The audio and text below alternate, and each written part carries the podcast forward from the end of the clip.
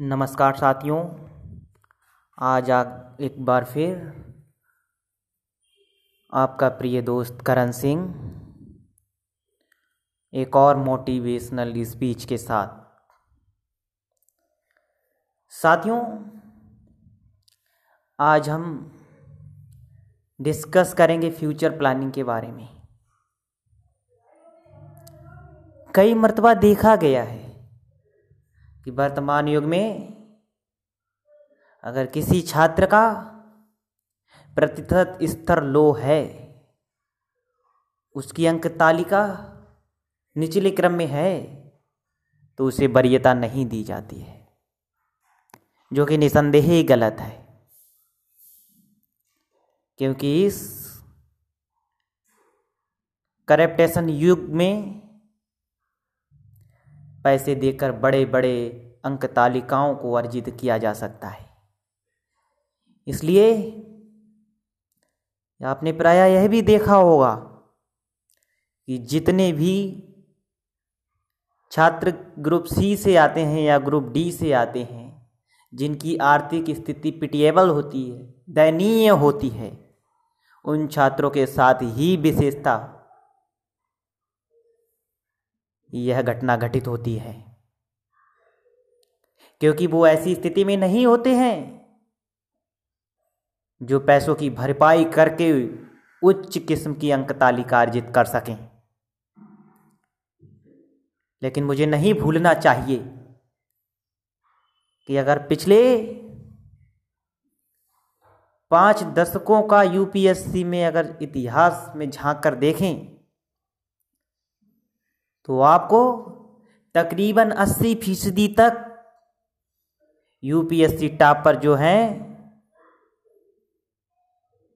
वो वे ही छात्र मिलेंगे, जिनका बैकग्राउंड ग्रुप डी अथवा ग्रुप सी से आता है, तथा जिनके घर में दाल रोटी तक सही से नहीं चल पाती थी, और जिनकी अंक तालिका काफ़ी निचले क्रम में है, वही आज बड़े बड़े उच्च पदों पर आसीन हैं। मुझे नहीं भूलना चाहिए। समझदारी होना परम आवश्यक है, अंक तालिका सजाने से कोई फ़ायदा नहीं। साथियों, आप देख लीजिए, इतिहास उठाकर के पिछले कई दशकों से। तो डॉक्टर अजय शर्मा जो कि डीआईजी हैं, बारहवीं फेल व्यक्ति, आईपीएस बनकर के आज डीआईजी हैं। ऐसा नहीं है कि अंक तालिका मात्र सजाने से सफलता हमारे कदमों को चूमे, हमारे चरणों को चूमे, ऐसा कदापि उचित नहीं हो सकता है। मुझे चाहिए कि मैं उतनी ही निष्ठा और लगन के साथ पढ़ाई करूँ, अध्ययन करूँ, जिस तरह से एक प्रेमी एक प्रेमी सा, प्रेमिका से मिलने के लिए बड़ी निष्ठा से, बेसब्री से इंतज़ार करता है। आज देखा गया है भारत के नौजवान साथियों में, युवाओं में, विशेषतः छात्रों में, कि वो अपने लक्ष्य के प्रति ज़्यादा जागरूक नहीं है। साथियों, आप देखिए कि हमारे भारत में भेड़ चाल का चलन है। अगर एक व्यक्ति गाँव का बैचलर ऑफ़ साइंस करता है तो उसे सम्मान की दृष्टि से देखा जाता है। और वहीं पर एक निचले तबके या गरीब व्यक्ति जो पैसों के अभाव में बैचलर ऑफ़ आर्ट करता है तो उसे घृणा की दृष्टि से देखा जाता है, उसका मज़ाक उड़ाया जाता है, उसे लज्जित किया जाता है, उसे नीचा दिखाया जाता है और इसी उपक्रम में उस बेचारे होनार छात्र का मनोबल टूट जाता है और वो जो कुछ करना चाहता है, उससे भी पीछे रह जाता है। क्या बैचलर ऑफ़ आर्ट को आप लोगों ने एक मामूली सा सब्जेक्ट समझ रखा है? एक छोटा सा विषय समझ रखा है? नहीं साथियों। इस विषय से तो आईएएस आईपीएस यूपीएससी पीसीएस जैसी परीक्षाओं को उत्तीर्ण किया जाता है।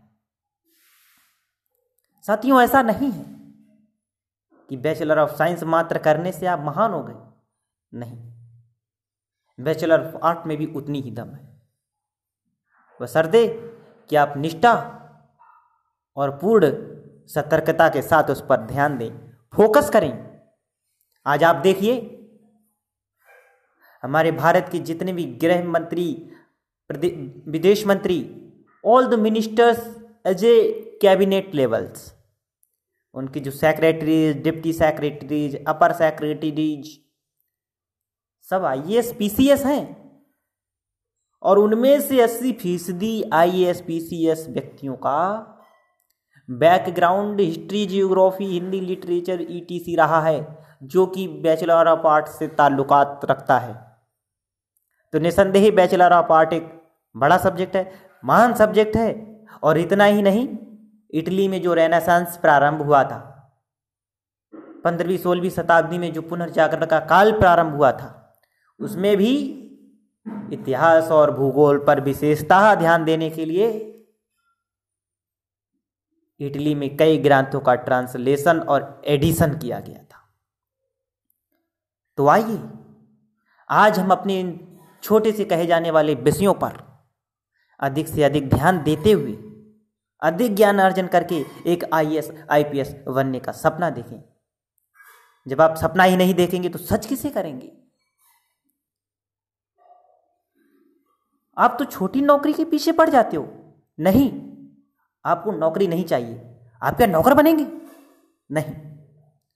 तुम्हें तो मालिक बनना है। बड़ा नौकर बनने से अच्छा एक छोटा मालिक बनो। इसलिए ग्रुप सी, डी और बी की परीक्षाओं की तैयारी न करके क्लास ए अर्थात ग्रुप ए की तैयारी कीजिए। साथियों, यदि आप तालाब में मछलियों को पकड़ने जाएँगे तो वहाँ पे सिर्फ़ और सिर्फ़ छोटी ही मछली पकड़ी जा सकती है। ब्लू व्हेल नहीं।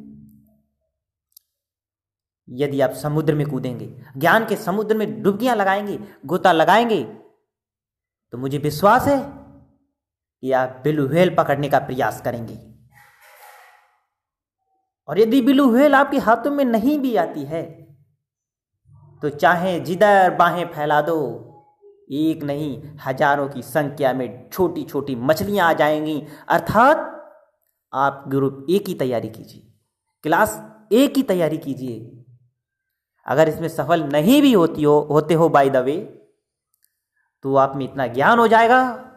मैं आत्मविश्वास के साथ कह सकता हूँ कि आप ग्रुप बी सी डी की नौकरियों को यूँ ही पकड़ सकते हैं।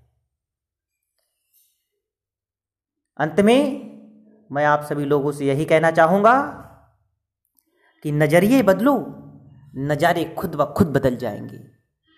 कि नज़रिए बदलो नज़ारे खुद ब खुद बदल जाएँगे और जब विद्यार्थी लोग होंगे जागरूक अपने लक्ष्य और कर्तव्यों के प्रति तो इस देश की दशा क्या, दिशा स्वयं ही बदल जाएगी।